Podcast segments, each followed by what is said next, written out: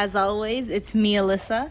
It's Alma. And Patrick. And we are here to talk to you today about Bubble Stand. This is um, season one, episode four, if you guys have been following. But as always, you know, each episode has multiple episodes in it. I sure there will be one day where I don't explain this in the beginning of the podcast. But for people that are following along, it can get kind of confusing. I'm a little bit confused.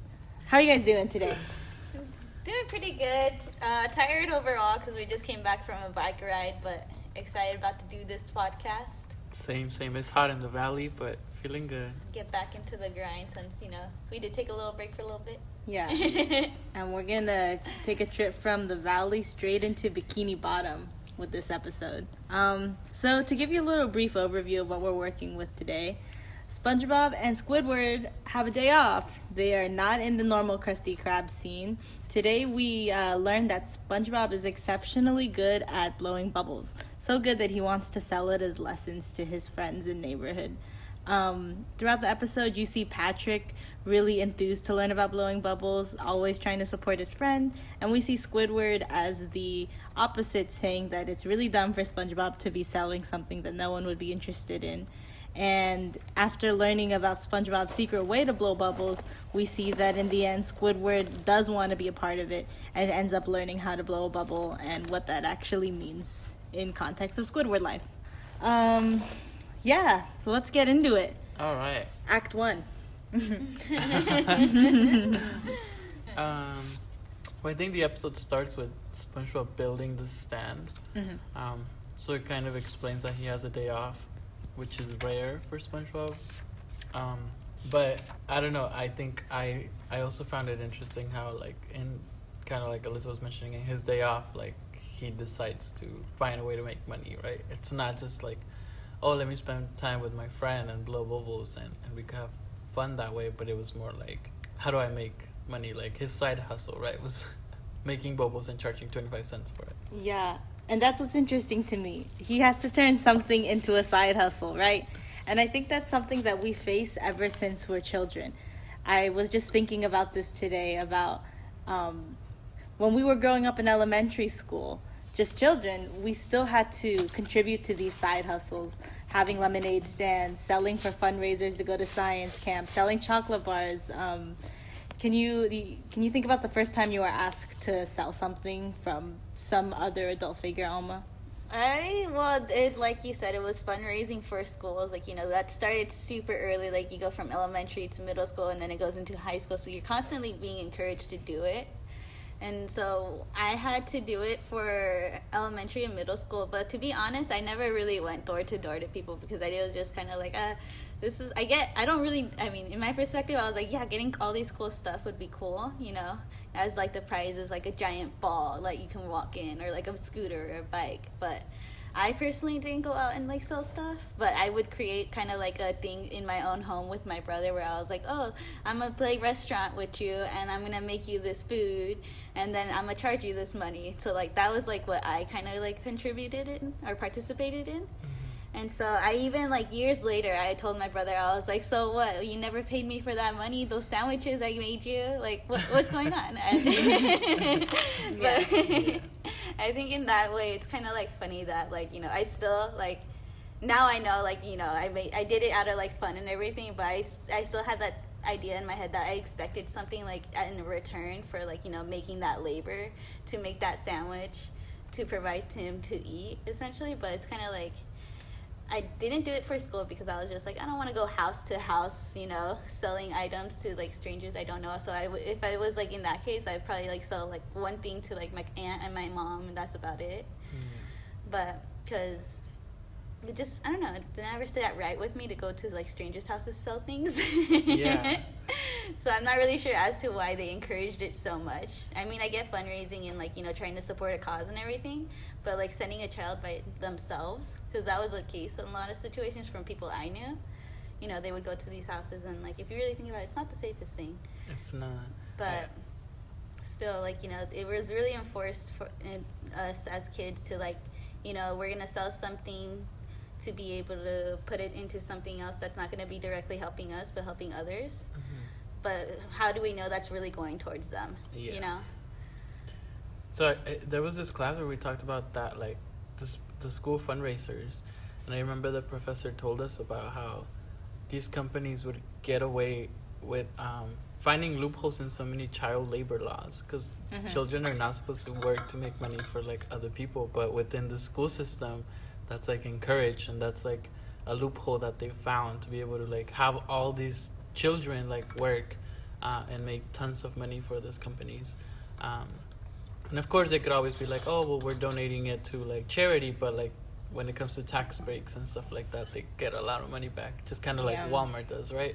So you're literally like, when you look at it in that way, you're having all these children like work and like Alma said, go to door to door and actually like get themselves in really risky situations, or I guess from my experience, just like make my parents pay for something that they didn't even have money to spend on. But a lot of times it was like, well, you have to sell those chocolates.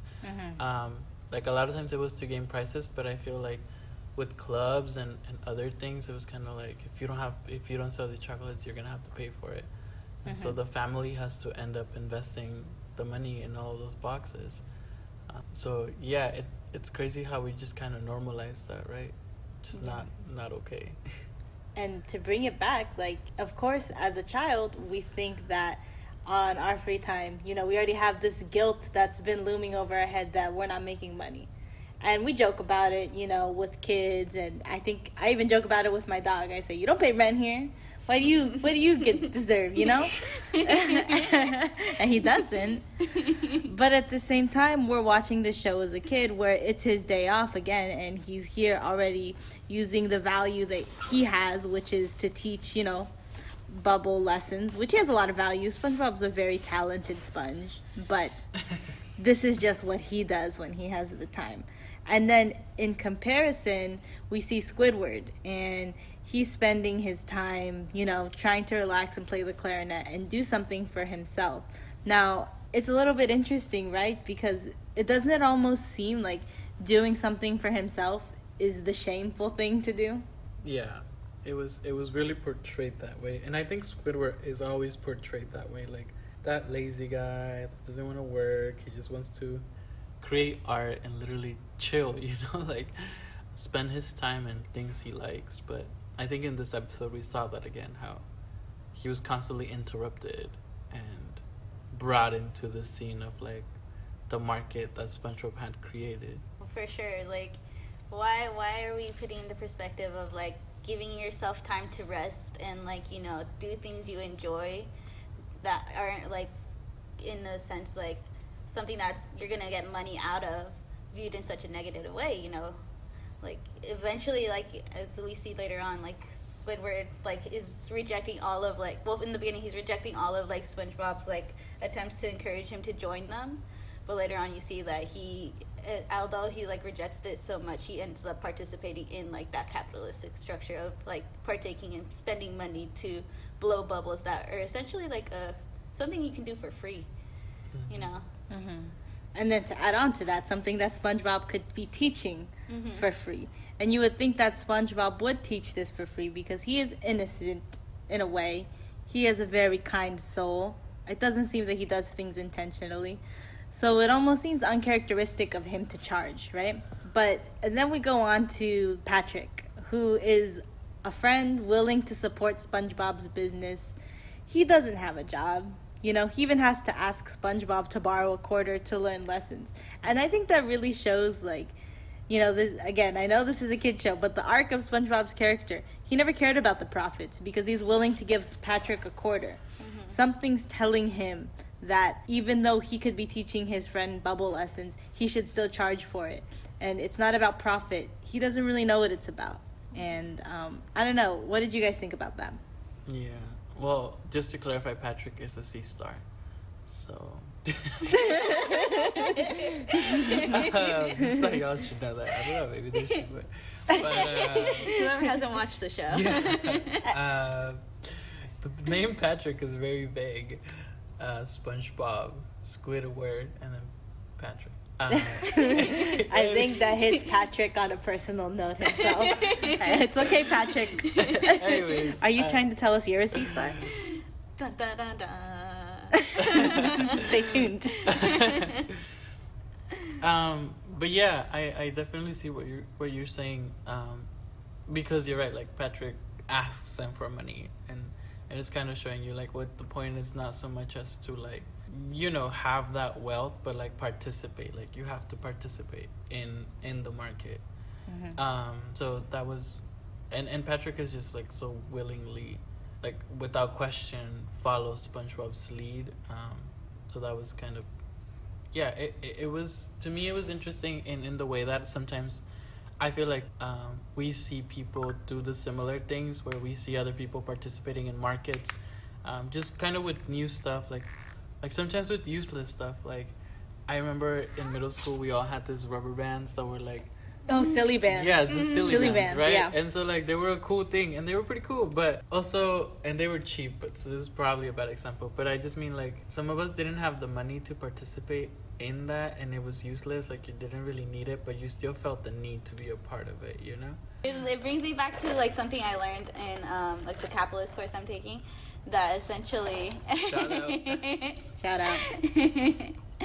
that is actually that uh, in, within capitalism, it's a structure that is constantly like it's in itself destroying itself. So it, it's always you know there's always recessions. There's always things that are going to be happening within a capitalistic society that helps makes it destroy itself. So in a sense that um, this made me think that you know we're putting priorities into like things that and like value into paying for things that shouldn't be held at such a high standard. Like you know blowing bubbles. You know the how what kind of benefit does that really give us besides like you know that momentary joy? But what other like does it help us physically and like providing us food or like comfort or like you know the essentials? But it doesn't. And so like in a sense how it's like prior- how we prioritize what we put money value on and certain objects. And so I'm just kind of like you know we are so desensitized. I don't know if I said that right. I'm really bad at pronouncing things. Desensitized. Yeah, and like understanding like where the things were um where the things that we're using is like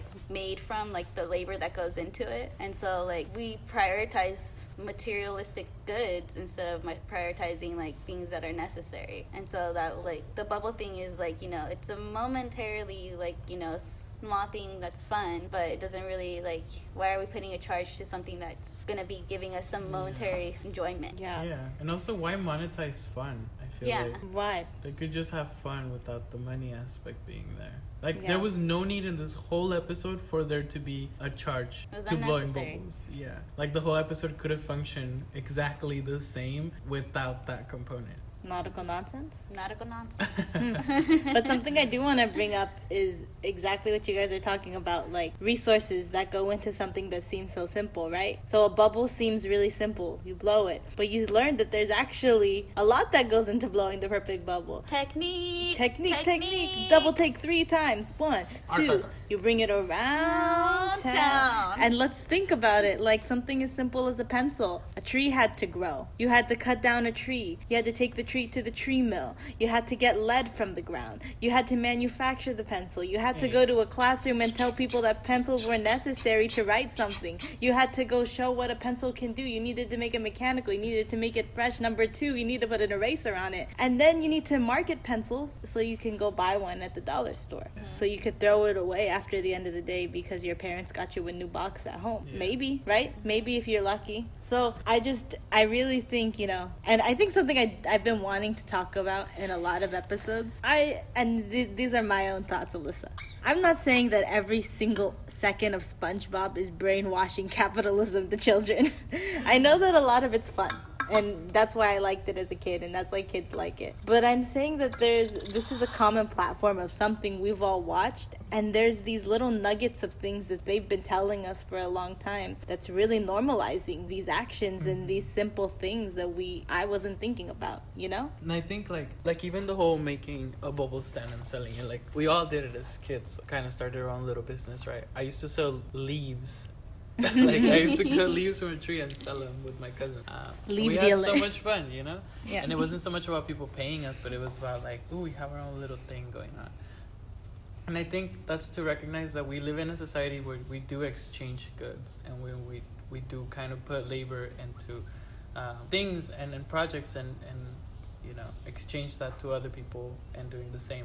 Um, and I think the base of it all, it's not necessarily that that's bad, um, but it's kind of in the context that we live in that it's bad, of how exploitative and, you know, like, it's a system of theft and murder um, in every way that you look at it. And SpongeBob is a you know an innocent sh- show about like for kids, and, and it's very joyful. But but you begin to see uh, as the episodes develop and as you start to really question SpongeBob's role in the restaurant and and just kind of how it normalizes a lot of this exploitation. You know, you start to see like hold up, like this isn't okay. Like this isn't okay for kids to be watching all this and to be normalizing that because you know it isn't okay for kids to be nor- normalizing the society we live in like there's so much violence and pain we go through that we're just that is not normal for us to go through Mm-hmm. um, and and we don't really question it because sometimes we don't have the tools to understand like it's been 400 years of, of you know re-educating us in a whole new system and Yeah. so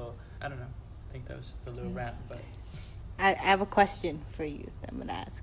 Um, in in this system, I know that there's probably one answer, but I'm gonna ask you in like a broad system, use using your creative thoughts. If you didn't monetize hobbies such as, or you didn't monetize art, or you know, would people stop pursuing their passions? I don't think so. I feel like you know the passion was there before you even wanted to like create money out of it, and then the money aspect only comes in because you know you're trying to survive. You're mm-hmm. trying to like make your art like worth something to someone else, so that way you can like continue to survive within the the system we're in. That like you know we have to keep making money to be able to survive within the system. Otherwise, you know, once we're essentially not making any money, and then like we'll start losing everything we have, like our home, our like work, everything, like, you know, then we're essentially seen as non essential. And then we're just like, if you become homeless, then you just don't, you're ignored by society.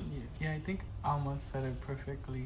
Um, and then just to add to that, I think that's a common misconception about other systems that people are like, well, if we're not encouraged, like people are just gonna become lazy and not do anything, right? Mm-hmm. But like, I feel like we often forget how old we are as a humanity and how young capitalism is as a system. Mm-hmm. It has, it is 400 years, which is relatively a long time, but like to human history, it's relatively a short time. To the history of the world. Right. And so before that, like people still created art and people still like pursued their passions and, Yeah.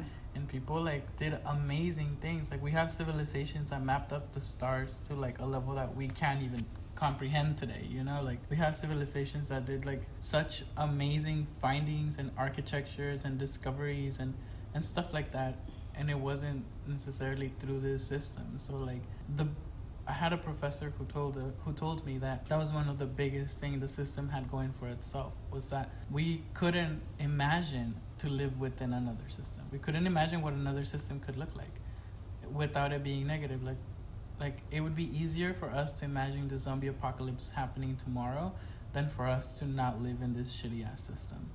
And I was like, damn, that's true. Like I Yeah. wouldn't even know what that looks like, but I could definitely see like, oh, an outbreak tomorrow. You know, like which it doesn't make sense. Like logically, it does not make sense. Um, Yeah, I like that. It gives me those answers give me hope. You know, um, there is hope. it's a lot. It's when we talk about a lot of these things, I think there's a feeling. The first wave is hopelessness. First, it's mind blown. Then you're hopeless, and you're like, so you're telling me I live in this system, and then that's it. Like, what else am I to do? And then it's, I think, the next conversation, you know, that we have to we have to keep having um, before we we just decide to keep giving in. And to bring it back to the episode, we see what happens when Squidward gives in and he decides, fine, even if just to mock it, he'll go in and do the bubble lessons and then he can't stop. And you know, in a way it's a bit of a punishment for Squidward. He he learns what happens when you reject it and then come in later. You're you're in debt to it. He spent so much money. He put down more than 25 cents because he couldn't pull he couldn't blow a bubble at 1st He put down at least like $10. Yeah. just to try to blow a bubble that eventually didn't come out as like artistically as SpongeBob's because he made like you know um, elephants, houses, shapes, and everything. He just Squidward did a big giant bubble that essentially ended up, you know, taking like sucking up his home. Mm-hmm. and then like just dropping it as he was like thinking you know oh i finally got it. I finally did right. I was able to blow that bubble. But he got sucked into it just to get dropped down Talk about bursting his bubble. I think um, something I saw from that specific, the way that things played out with Sp- Squidward was um, kind of how he had to go through the rules, otherwise it wasn't possible, right? And I think within capitalism, we're giving very few options. You go to college, you get a technical career, homeless, or side hustles that are like not within the law. Uh, like there isn't too many options we're given, and it's kind of like join if the you military right join the military um, so if you don't follow this this pattern like you know you you won't have success you won't be able to blow that bubble um, but then once you do follow that pattern and i feel like we're a lot of us are hooked on that and like we just gotta follow that american dream right? And we'll make it and we'll be able to create whatever we want to create um, and that that it backfires that it backfires in a way that that a lot of people don't realize it and maybe ever in their whole lives but it backfires in a way that we end up hurting the communities we come from. We end up actively destroying them and that's just how the system works right? Like it takes the exploitation of, of communities for the success of other individuals. And i think college is a great example of that like you know the way that colleges you know, go into communities and exploit them and gentrify the cities and through like anthropology really create this weird dynamic of dissecting how people work and their societal relationships and then uh-huh. and then publish that research which is which is not accessible to the community itself No, it is not. Like there's just so much so much so many complexities within this but i think that's what i got of it like if you don't follow the rule of the system you won't be able to blow that bubble you won't be able to make it Yeah.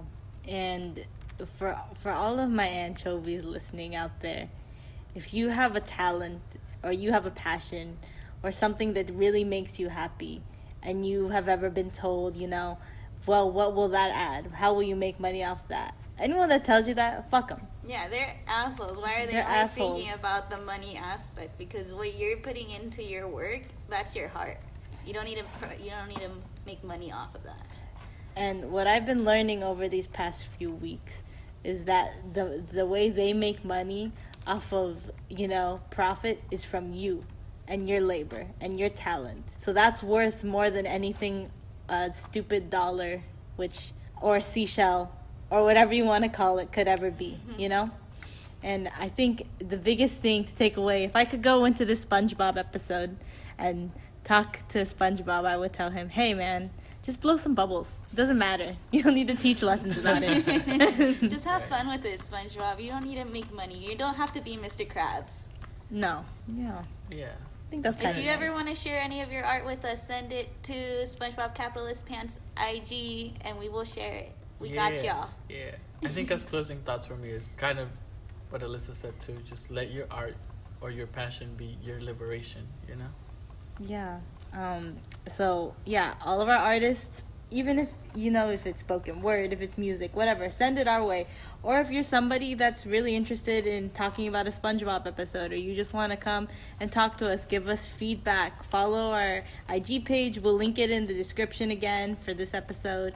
Um, Anchor, you know, that's a really cool platform. Has this option where you can actually send feedback by typing it. You can make it anonymous, or you can, you know, just tell us hi and tell us who you are because we really want to get to know you and continue this discussion because we know there's so many cool perspectives out there. Yeah. We hope to hear from y'all. Thank you for joining us on SpongeBob Capitalist Pants. Have a good day. Woo! Bye. Bye.